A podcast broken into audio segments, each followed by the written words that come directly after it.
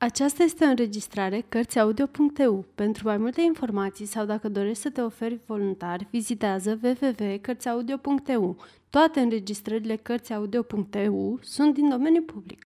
Jane Austen, Mândrie și prejudecată, partea 1, capitolul 4 când Jane și Elizabeth rămaseră singure, cea din tâi, care fusese destul de reținută cu laudele la adresa domnului Bingley, îi mărturisi surorii sale cât de mult îl admira. Este așa cum ar trebui să fie orice tânăr, spuse ea. Sensibil, generos, amuzant și plin de viață. Niciodată n-am mai cunoscut maniere mai desăvârșite. Atâta naturalețe, însoțită totuși de o purtare așa de aleasă. Să nu uităm că e și foarte chipeș, veni răspunsul lui Elizabeth. Lucru care n-ar trebui să-i lipsească niciunui tânăr de s-ar putea. Asta îi desăvârșește caracterul. M-a măgulit faptul că m-a invitat și a doua oară la dans. Nu mă așteptam la un asemenea compliment. Nu te așteptai? Pe mine nu am mirat gestul lui. Se pare că asta e mare diferență dintre noi. Pe tine întotdeauna complimentele te iau prin surprindere, în vreme ce pe mine niciodată. Ce putea fi mai firesc decât dorința lui de a te invita din nou la dans? Ar fi fost orb de n-ar fi observat că erai de o mie de ori mai frumoasă decât orice altă femeie din încăpere. Nu gentileții lui, Trebuie să-i mulțumești pentru asta. Cu siguranță e o fire tare plăcută și mi se pare fire să-l îndrăgești. De multe ori ți se întâmplă să-ți placă indivizi mai stupizi. Lizzie, dragă, a, ai un dar uh, deosebit de a te atașa pur și simplu de oameni. După tine nimeni nu are defecte. În ochii tăi, toți oamenii sunt generoși și plăcuți. În viața mea nu te-am auzit spunând ceva rău despre o ființă umană. Întotdeauna m-am temut să fac declarații privite pe seama cuiva, dar nu am spus vreodată altceva decât ceea ce am gândit. Știu și tocmai asta mă face să mă minunez. Cu bunul simț care te caracterizează, nu înțeleg cum poți fi atât de oarbă la nebuniile și la prostia celorlalți.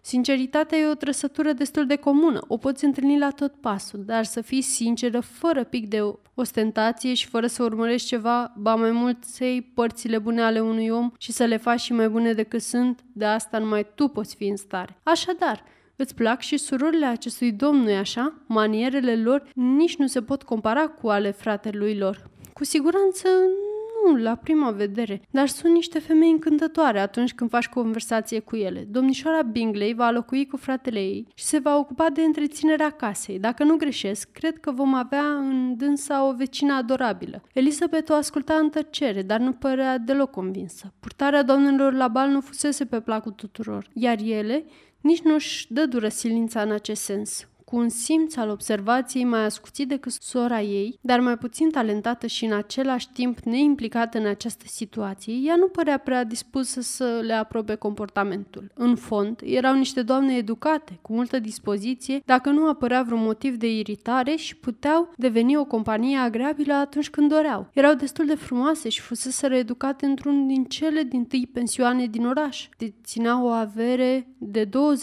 de lire, aveau obiceiul de a cheltui mai mult decât s-ar fi cuvenit și de a frecventa persoane cu rang înalt. Erau așadar îndreptățite să aibă o părere bună despre dânsele și să-i desconsidere pe ceilalți. Se trăgeau dintr-o familie respectabilă din nordul Angliei și, gândindu-se cu mare considerație la originea lor, uitau de multe ori că averea lor și a fratelui se născuse de pe urma comerțului. Doamna Bingley moștenise aproape 100 de mii de lire de la tatăl său, care intenționa să se cumpere o proprietate, dar n-a mai avut răgazul să o facă. Și domnul Bingley urmărea același lucru, Ba, câteodată se hotăra și asupra comitatului. Cum însă se bucura deja de o casă frumoasă și de toată libertatea pe care ți-o oferă un conac, majoritatea celor care îi cunoșteau firea indolentă începuseră să se întrebe dacă nu cumva își va petrece restul zilelor la Netherfield, lăsând sarcina acestei achiziții pe seama generațiilor viitoare. Surorile sale erau nerăbdătoare ca dânsul să aibă o moșie proprie. Deși el se stabilise acum doar în calitate de chiriaș, domnișoara Bingley nu se opunea deloc ideii de a se așeza în capul mesei fratelui său și nici doamna Hurst, căsătorită cu un bărbat mai degrabă elegant decât bogat, nu era mai puțin dispusă să considere casa lui drept propria locuință atunci când avea chef. Nu trecură nici doi ani de când ajunse la vârsta majoratului, când domnul Bingley îi se făcu neprevăzuta propunere de a vizita Netherfield House. A inspectat-o pe din afară și pe dinăuntru timp de o jumătate de oră. A fost încântat de așezare și de camerele principale, iar descrierea proprietarului l-a satisfăcut, așa că s-a hotărât pe loc să o achiziționeze. Între el și Darcy se închegase o prietenie statornică, în ciuda diferențelor de caracter. Darcy îl îndrăgea pe Bingley pentru felul său de a fi simpatic, deschis și blând, deși temperamentele lor erau vădit antagonice, iar Darcy nu părea deloc nemulțumit de constituția sa. Bingley avea un profund respect față de puterea de judecată a lui Darcy și o mare încredere în tăria considerațiilor sale.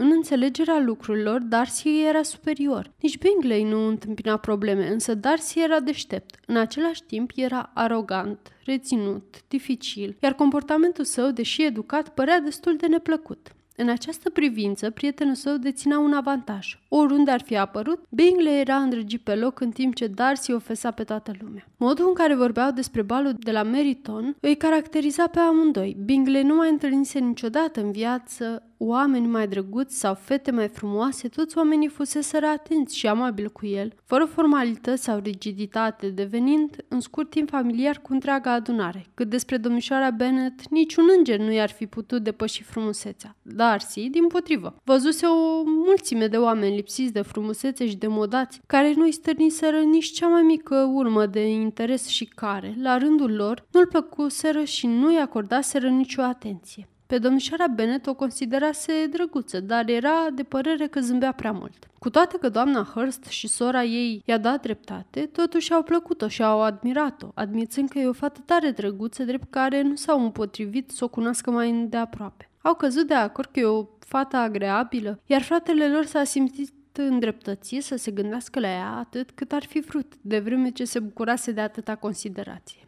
Sfârșit.